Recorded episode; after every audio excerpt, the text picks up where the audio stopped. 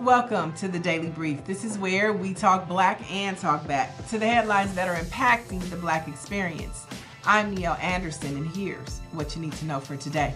Barbara Lee and even LA County Supervisor Holly J. Mitchell's names are being chatted about and thrown into the nomination conversation for U.S. Senate if current 89 year old Dianne Feinstein should step down.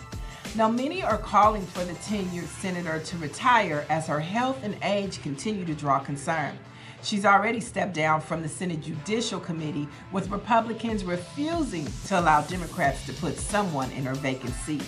Now, the downside to this is Democrats have been unable to push a number of judicial nominees through the committee to a floor vote because of Feinstein's absence, which has been one of the Biden administration's top priorities. Now, if you recall, Governor Gavin Newsom made a promise to appoint a black woman after he chose to put Alex Padilla in then Senator Kamala Harris's seat after she became vice president. Black women currently have no representation in the U.S. Senate, and that lack and concern of representation continues to grow across this nation.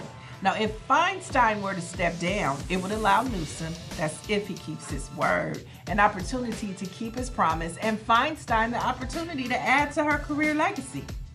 Opening up a Senate seat to provide black women representation in the U.S. Senate, even if it is until the next election cycle. Now, for more stories like this and from this perspective, you want to head on over to lasentinel.net. And don't forget, the Daily Brief is available wherever podcasts can be found. I'm Niele Anderson, and you have just been debriefed.